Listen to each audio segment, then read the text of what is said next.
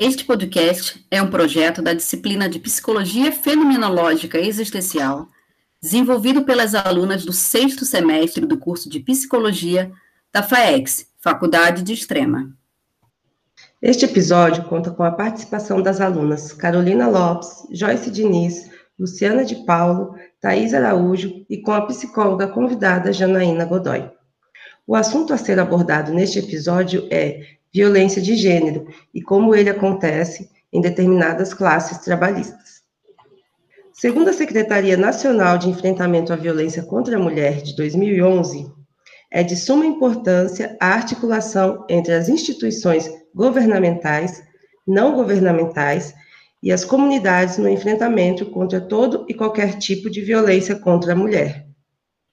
Essa comunicação vem como um forte aliado para o desenvolvimento de estratégias efetivas de prevenção e políticas que garantam essa construção em empoderamento e autonomia. Este é um podcast que luta pela equidade social. O episódio de hoje, nós vamos trazer a violência de gênero no ambiente de trabalho. O que é violência de gênero? Violência de gênero pode ser conceituada como qualquer ato que resulta ou pode resultar em danos ou sofrimento físico, sexual ou psicológico para uma pessoa, inclusive ameaças de tais atos como privação de liberdade em público ou na vida privada, assim como castigos, maus tratos, pornografia, agressão sexual e incesto. De acordo com a Organização das Nações Unidas, o termo utiliza-se para distinguir a violência comum daquela que se dirige a indivíduos ou grupos sobre a base de seu gênero, constituindo numa violência dos direitos humanos. Olá a todos que estão nos ouvindo. A nossa convidada é formada em psicologia, pós-graduada em neuropsicologia, natural de Bragança Paulista, atualmente reside em Extrema e atua na área clínica. Já atuou também na área de psicologia comunitária e conhece de perto a fragilidade de trabalhar com indivíduos em situação de alta vulnerabilidade. Bem-vinda, Janaína, e desde já, obrigada por aceitar fazer parte desse nosso bate-papo, a fim de levar informação à população de extrema região sobre esse assunto de tamanha importância, mas ainda tão pouco falado. Passamos a palavra para a nossa convidada. Eu gostaria, primeiramente, de agradecer a escolha, né, que a gente está falando a respeito de um tema de tamanha importância e determinado descaso, pois por se tratar de uma coisa tão corriqueira, talvez, é, ela se tornou uma coisa aceitável. E ela não pode ser aceitável. Nós estamos falando a respeito da violência de gênero, que ela pode ocorrer é, principalmente contra mulheres, né? Que é o que a gente mais conhece. Mas no consultório, a gente não encontra só a violência de gênero destinada para mulheres.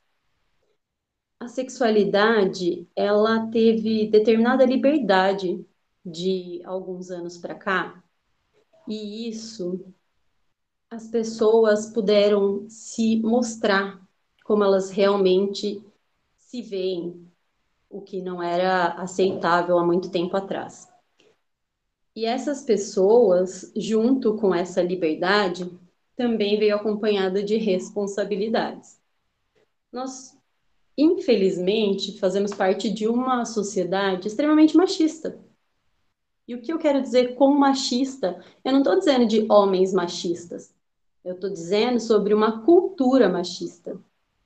E muitas vezes, inclusive eu, e, e eu me julgo muito quando isso acontece comigo, me pego tendo um pensamento machista e aí eu, pego, eu volto e falo, não, peraí, né?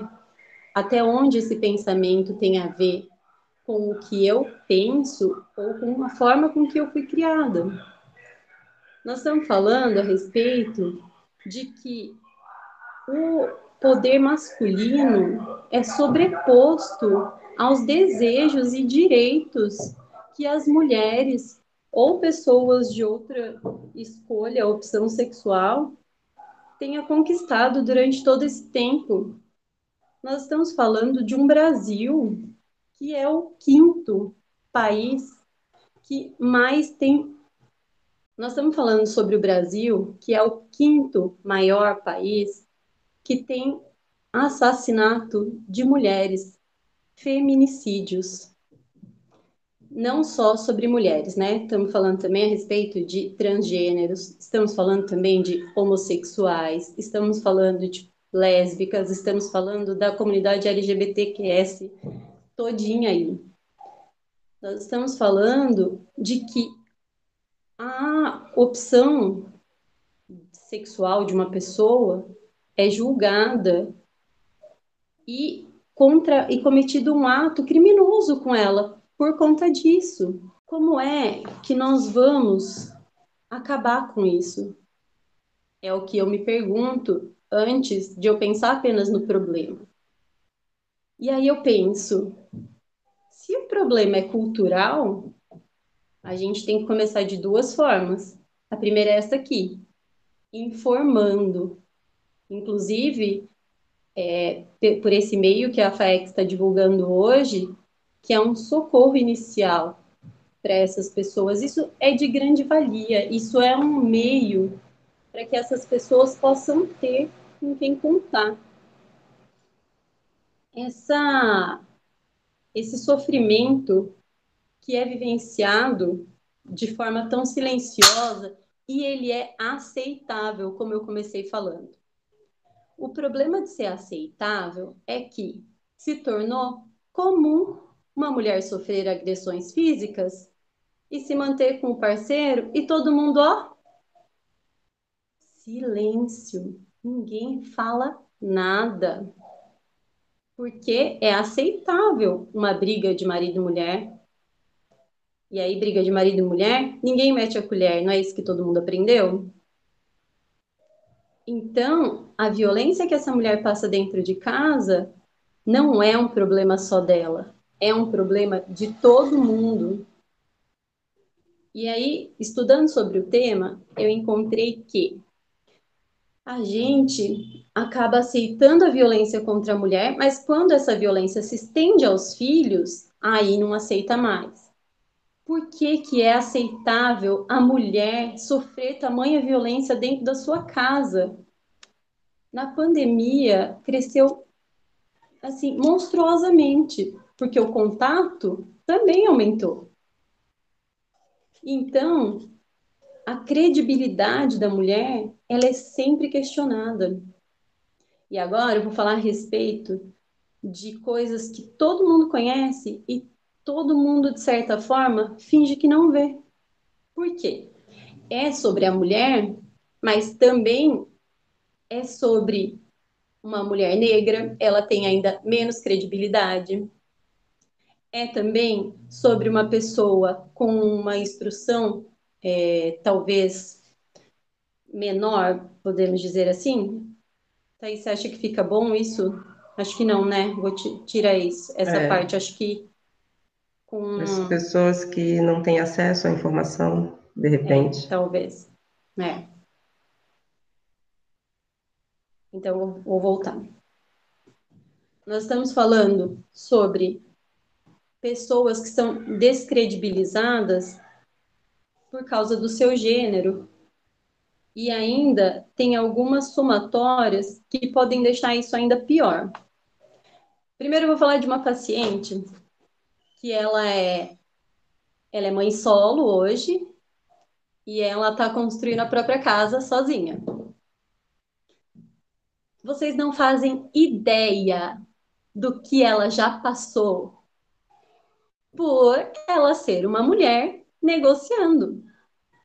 O que tem de homem tentando passar ela para trás por ela ser mulher é absurdo a gente não está falando só de violência de gênero quando a gente fala de agressões, né? A gente está falando de descredibilidade. A gente está falando de essa mulher não ter valor porque ela é mulher. ela já foi, ela já teve problema com pintor, ela já teve problema com construtor, ela já teve problema com vários profissionais, porque ela está teoricamente sozinha. Do que do por outro lado, ela é uma mulher super fortalecida, porque ela dá conta de tudo isso sozinha. Ela é tão boa quanto qualquer outra pessoa. E quando a gente busca a igualdade de gênero, não é que o feminismo é o oposto do, do machismo. Não tem nada a ver com ser oposto. Tem a ver com igualdade. As pessoas são iguais. Claro que é equidade, na verdade, e não igualdade.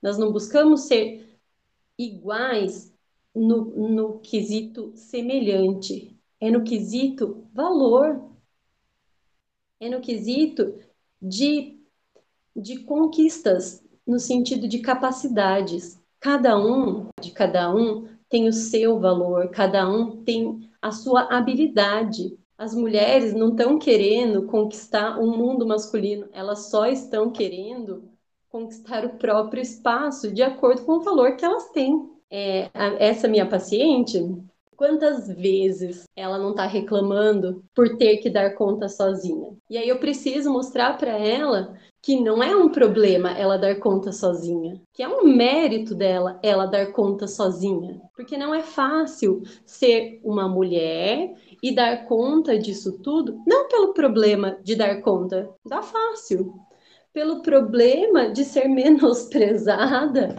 por estar sozinha. Sabe o que ela tem que falar para alguns profissionais quando ela vai tratar com eles? O meu pai está vindo aqui ou o meu o meu namorado está vindo aqui, mesmo que ela não tenha namorado, e aí a conversa tem outra postura, porque só tem valor quando está vindo um par dele para tratar com ele. É sobre essas diferenças. Aí a conversa muda de figura, que nós estamos tentando reduzir. Só era vivenciado, né? Não se sabia que o Brasil era o quinto país que mais tinha morte de mulheres, de como isso era massacrante na população feminina. Com este afeto, mesmo ela sofrendo agressões e violência, as pessoas ainda acham que é porque elas gostam de um relacionamento abusivo, que é porque elas gostam de apanhar, porque elas gostam de ser maltratadas. Mas não é aceitável uma mulher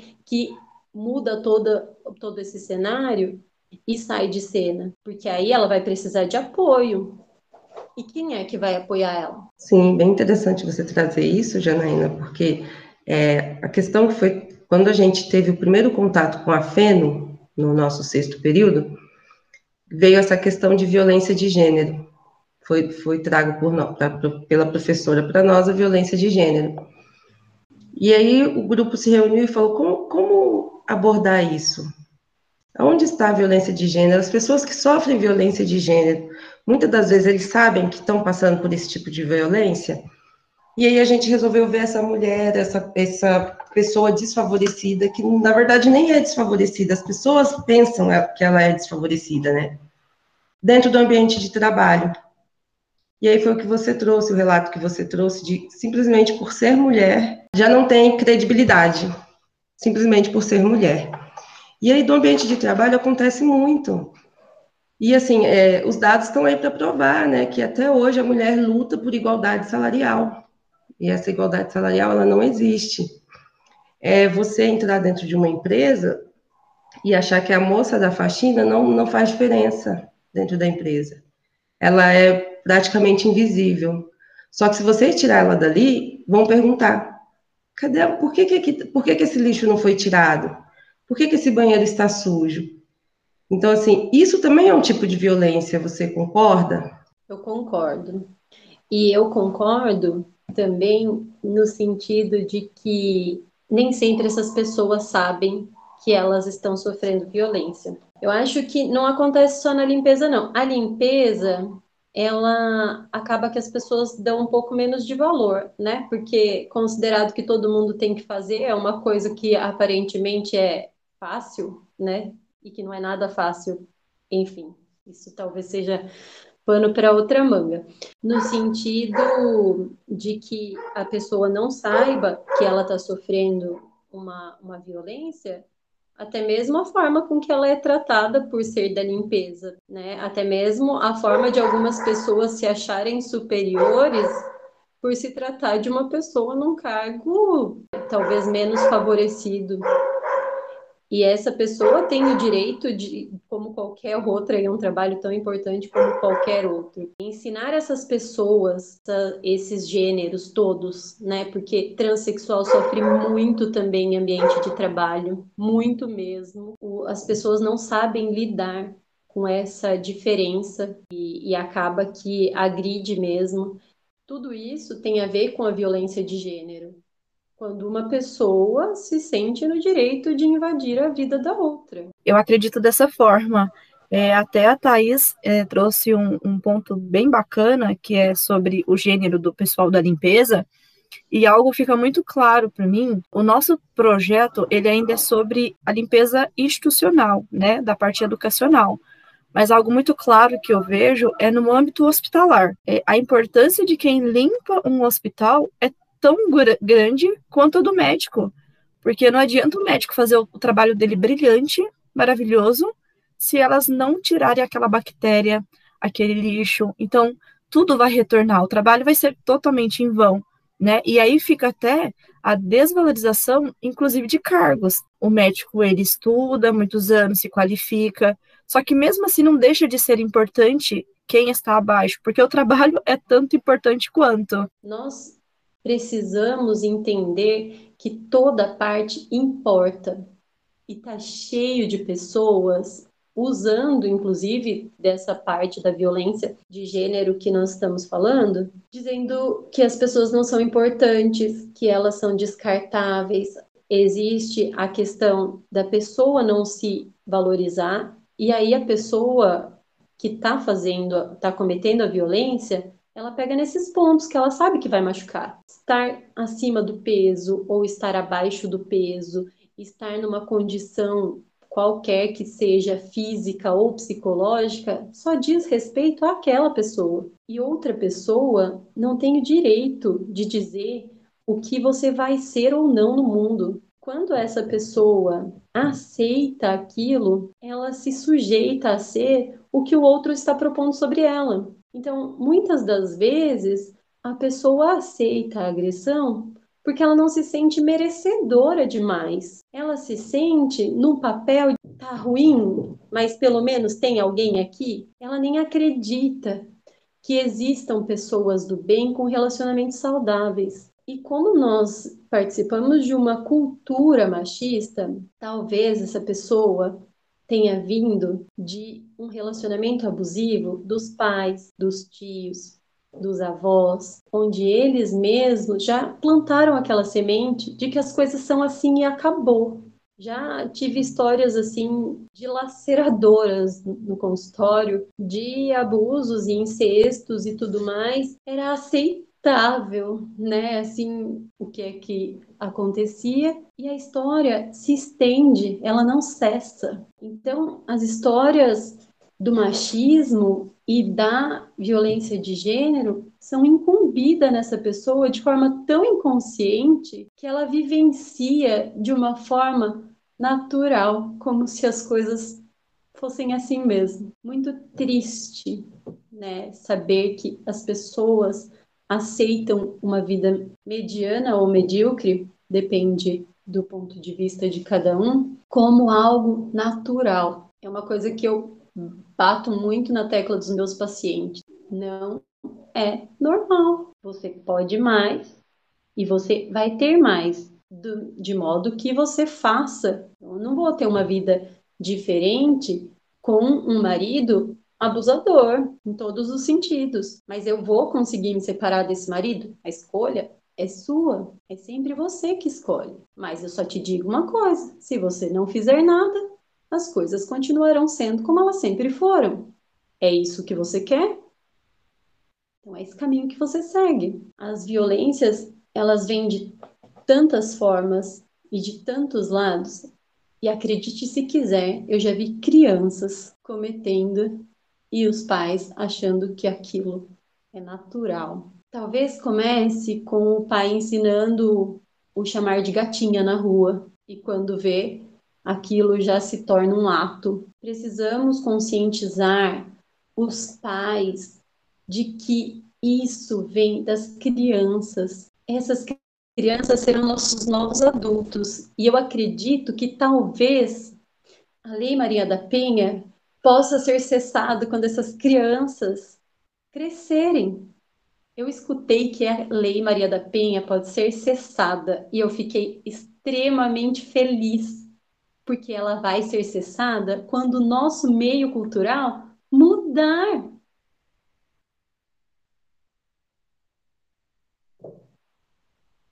Carol, quer colocar alguma coisa?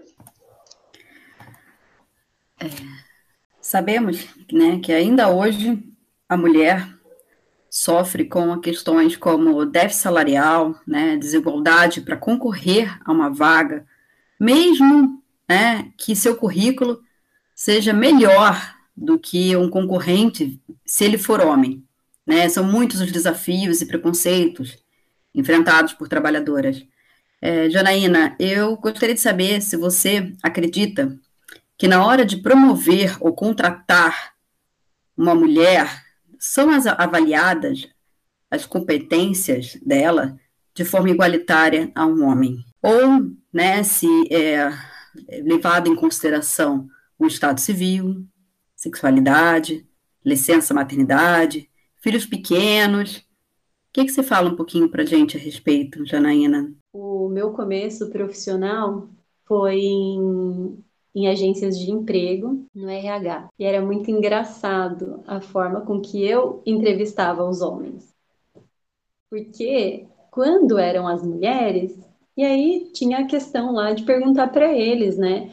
Ah, tem filhos? Tem, né? Tanto para o homem quanto, quanto a mulher. E, e com quem ficam as crianças, né? E aí, isso sempre foi muito colocado para as mulheres, mas eu me recusava a fazer essas perguntas só para as mulheres, porque esses filhos têm pai e têm mãe, mas uma empresa não pensa nisso. Normalmente, as empresas contratam homens e mulheres para cargos que eles acreditam que a pessoa desempenhe eu até concordo que existem alguns cargos que não sejam para qualquer mulher, mas não significa que não possa ser para uma mulher. E em questão a licença maternidade é muito levada em consideração, muito levado. Você pretende ter mais filhos? Há quantos anos que tem seus filhos? E a, a relação entre homem e mulher para um contrato de um cargo de extrema importância muito mais às vezes, a vaga já vem descrita que ela é masculina, quando perante a legislação ela não pode ter essa descrição. Então, às vezes, não é anunciado como feminino ou masculina, mas a empresa já pede que seja masculina. Porque, sim, quando a mulher entra em licença maternidade, a empresa se sente des... em desvantagem quando se trata de uma mulher que vai ter que abrir mão dessa pessoa por um período X até ela retornar. Embora o salário de uma mulher ele é até 30% menor do que um homem no mesmo cargo. A gente está falando de cargos mais altos, né? Porque assim é os cargos mais baixos ele acaba que é no mesmo nível salarial, então não, não vejo muita diferença nos pisos salariais assim de cargos mais baixos mas de cargos mais altos, muito, muito. Inclusive, tem paciente minha mulher que chega aqui furiosa quando fulano de tal provocou ela, provocou, provocou, provocou, porque ele queria ver ela chorar, porque ela é mulher. Ela é mulher, mulher vai chorar, ela não aguenta. Ah, você vai chorar? Quer chorar? Ele ainda provocava ela nesse sentido, porque ele queria que ela se descompensasse justificando pelo fato de ela ser mulher. É, é muito levado em consideração os cargos e salários sobre o, o aspecto de gênero, sim, infelizmente. Sim, a questão né, das crianças, e eu acredito muito nisso, que a, até é, seria uma pergunta que eu ia trazer para você, de quem seria a responsabilidade de mudar isso, né? Claro que entendo que é da sociedade, porque é social, mas a responsabilidade maior, acredito que ainda assim esteja nos pais, né? Da forma que eles educam, da forma que eles direcionam é, aquela criança para crescer e fazer diferente, né? Para a gente ter pelo menos uma visão de futuro melhor. Aí eu gostaria de ver com você, Janaína, se você concorda ou não. Também tem esse aspecto, né, quanto à violência de gênero na pandemia, que o quadro tem aumentado bastante e é assustador, né, a forma que as pessoas encaram. Tanto também é, foi um dos motivos que nós trouxemos pela, pela parte da limpeza, é que onde nós trabalhamos, né, que é, que é uma instituição, não que tenha acontecido, e também não sabemos, com as pessoas que convivem conosco, mas muitas das escolas é, acabou parando o trabalho na pandemia para poder atender as, a, o Ministério da Saúde, né? É, consequentemente, se parou, essas pessoas da limpeza também pararam de trabalhar, estão mais tempo em casa, e muitas das vezes o trabalho é até uma fuga, um refúgio, um amparo para muitas delas. Não sei se você concorda ou o que você pode trazer para a gente sobre isso. Eu acho que a questão cultural ela deveria ser responsabilidade dos pais. Né? Mas a gente bem sabe que responsabilidade de pais entre dever e ser executado é uma distância muito grande, porque tem pais que não cumprem nem com o papel básico de zelo, cuidado e alimentação. Então, eu parto do princípio que sejamos multiplicadores. E eu penso que se eu, se eu contaminar uma pessoa com uma sementinha do bem, e essa pessoa contaminar mais uma pessoa, e assim sucessivamente, isso se torna uma corrente. E uma corrente do bem executada, ela vai, um dia a colheita vai vir. A gente não sabe quando.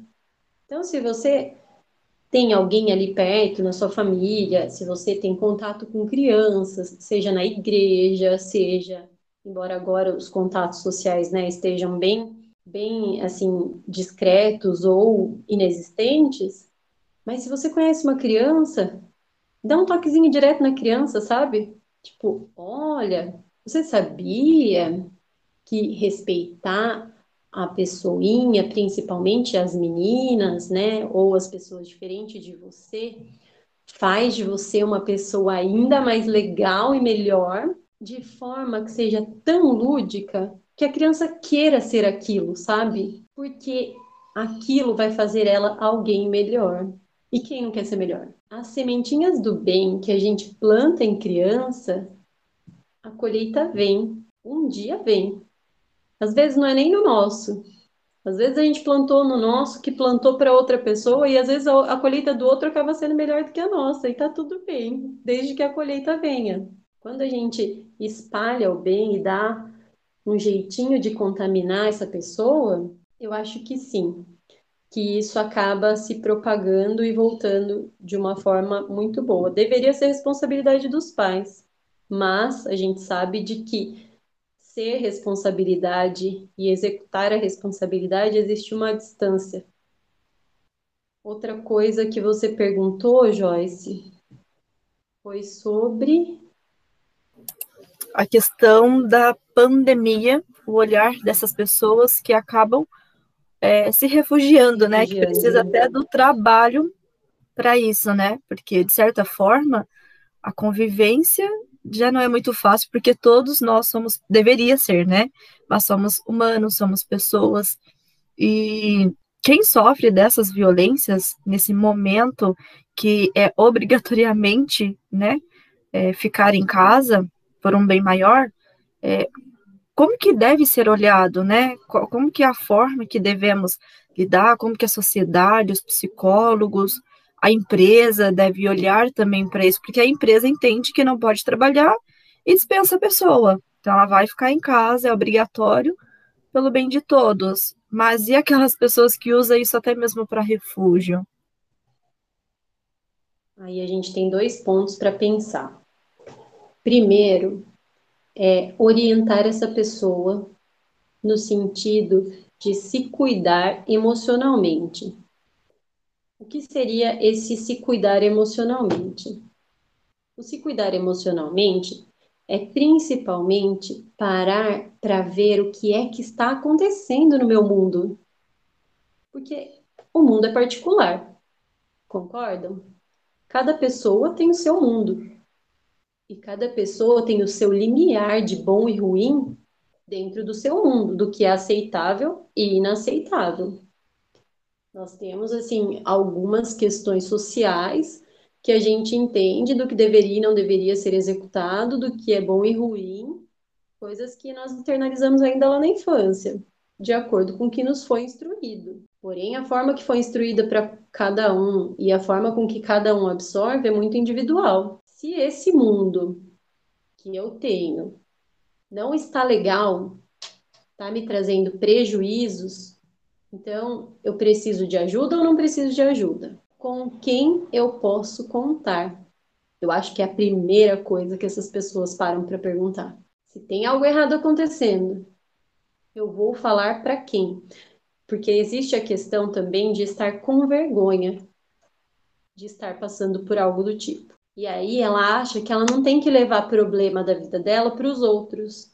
Mas quando se trata de violência e que a gente sabe que pode virar um risco de vida, essas pessoas precisam ser amparadas e essas pessoas precisam de um respaldo. Então, aí entra uma rede de apoio social, profissional, e aí entra o trabalho que a FAEC está executando hoje. Essa rede de escuta e auxílio entra também como corroborativa. Janaína, é, hoje em dia as crianças são muito criadas pelos avós, né? E, em alguns lugares não tem nem pai nem mãe. E estão acostumadas já com algum hábito de ver o pai bater na mãe ou ofender a mãe. Então eles desde pequenininho já crescem com essa com essa voz, né? Mulher não serve para nada e coisa e tal. E você acha que, na sua opinião, isso numa, numa escola, isso ajudaria numa educação? Tipo, porque ele na família ele já não tem uma base, né? ele não vai ter uma referência. O que, que a escola poderia, nesse momento, estar tá ajudando, ensinando essas crianças? A escola executa até um papel que não é dela, né? Que esse papel não deveria ser da escola. A escola deveria ser uma educação no sentido pedagógico e não no sentido de formação de caráter, formação de valores, que é o que, o que tem acontecido. Infelizmente, quando a base é muito ruim, a escola acaba entrando com essa questão dos valores, e aí eu até agradeço quando é período integral, quando a criança tem a oportunidade de conhecer experiências diferentes do que elas vivenciam. E, infelizmente, isso acontece e não é pouco. A conscientização deveria estar em todos os postes, mas não sei se. Aí as pessoas passam batido e não lê, né? Ninguém olha para os postes. Mas eu acho que a conscientização deveria tocar no rádio como propaganda, deveria estar em todas as redes e mídias para que essas pessoas consigam ser atingidas. Hoje em dia, né, no, no YouTube da vida aí, porque as crianças estão com esse acesso à internet de forma deliberada. Então, talvez umas propagandas obrigatórias no YouTube sobre não violência, sobre não se permitir determinadas coisas, talvez funcione. Mas eu ainda não consigo pensar sozinha em como é que isso pode ser cessado, em como é que isso pode ser responsabilidade ou de uma escola ou de uma pessoa que não tem essa capacidade. Ah, legal. É, com a fala, com a sua fala, assim, quando você começou a falar das crianças, da responsabilidade dos pais, o que se atribui à escola, o que não se atribui me veio à cabeça é, uma reportagem que eu vi que existem tribos que dentro de suas culturas uma criança ela se torna filho de todos. Então acho que é um pouco disso que você que você passou aqui para gente. é, eu educo a minha filha, mas isso não me impede de tentar passar uma coisa boa para uma, uma criança que não seja minha, que eu possa levar essa sementinha para ela. Eu achei bem legal quando você colocou isso. E assim, para finalizar, Janaína, eu queria que você falasse um pouquinho, para a gente finalizar o nosso papo aqui, da importância né, dessa rede de apoio e, e mostrar, assim, falar um pouco para as pessoas, para a gente levar essa informação, como ela pode se perceber dentro de uma violência, como ela pode, assim, o primeiro passo que ela pode dar em busca de ajuda. Eu diria para você, para você aí que está me ouvindo, que eu nem sei quem é, e que eu acho isso muito legal, de eu poder atingir pessoas que eu nem sequer faço ideia de quem seja. Que existem pessoas boas. E para você olhar para dentro do seu mundo e pensar: isso que eu estou vivendo é o que eu quero que os meus filhos vivenciem? Porque talvez seja difícil pensar nisso que eu estou vivenciando se foi algo que eu escolhi e de certa forma me disseram que eu tenho que conviver com isso para o resto da vida. Você não tem que viver com algo para o resto da vida que não seja simplesmente o melhor que você pode ter e que te faça bem. Você não tem que vivenciar algo na sua vida que não seja para te trazer bons frutos, porque a vida já é tão difícil, pesada, tão corrida, com tantas cobranças de tanto lado, que a pessoa não tem o direito de tirar a sua paz, ela não tem o direito de tirar a sua vontade de dormir, porque sim, a gente perde o sono quando a gente tem um problema tão grande acontecendo no nosso mundo interno. Então, se esse, se tem algo acontecendo na sua vida, seja no seu ambiente de trabalho, seja no seu ambiente escolar, seja no seu ambiente familiar, algo que você está vivenciando e você pense, não, não é algo que eu gostaria que os meus filhos vivenciassem ou alguém que eu amo muito vivenciasse, então tem algo errado acontecendo. E hoje nós temos uma rede de apoio para te auxiliar. Aonde procurar ajuda quando se é vítima de violência de gênero? Do CREAS é 035 3435 5810 né? E agora a FAEX também tem um pronto-socorro psicológico, que é 035 99 270 2260. Essas são as redes aqui de Extrema Minas Gerais. A realização desse podcast trouxe como objetivo abordar a importância de levar informação à classe de trabalhadores que, por vez, sofrem violência. As redes de apoio aqui em Extrema é, eu vou passar alguns telefones. O da assistência é 035 3435 5167. Isso faz parte do seu cotidiano, né? Muitas vezes não conseguindo identificar esse ato violento. Agradecemos a participação da nossa convidada Janaína Godoy, por estar trazendo a sua experiência, a sua vivência eu que agradeço a oportunidade e eu espero também que várias pessoas sejam tocadas por esse assunto e que elas possam entender que elas não estão sozinhas, elas têm com quem contar. Aqui para o nosso podcast, a fim de levar essa informação e propagar para muitas outras pessoas. Muito obrigada, Janaína. Acho que foi muito bom, né? Rico, engrandecedor se deixar, a gente fica aqui só perguntando e falando de tão gostoso que tá o bate-papo, tá? Foi muito bom. Muito bom mesmo. Gostaria imensamente de agradecer o seu tempo, sua disponibilidade. E o que puder também a gente estar te ajudando, nós também estamos à disposição. Ah, foi um prazer muito grande.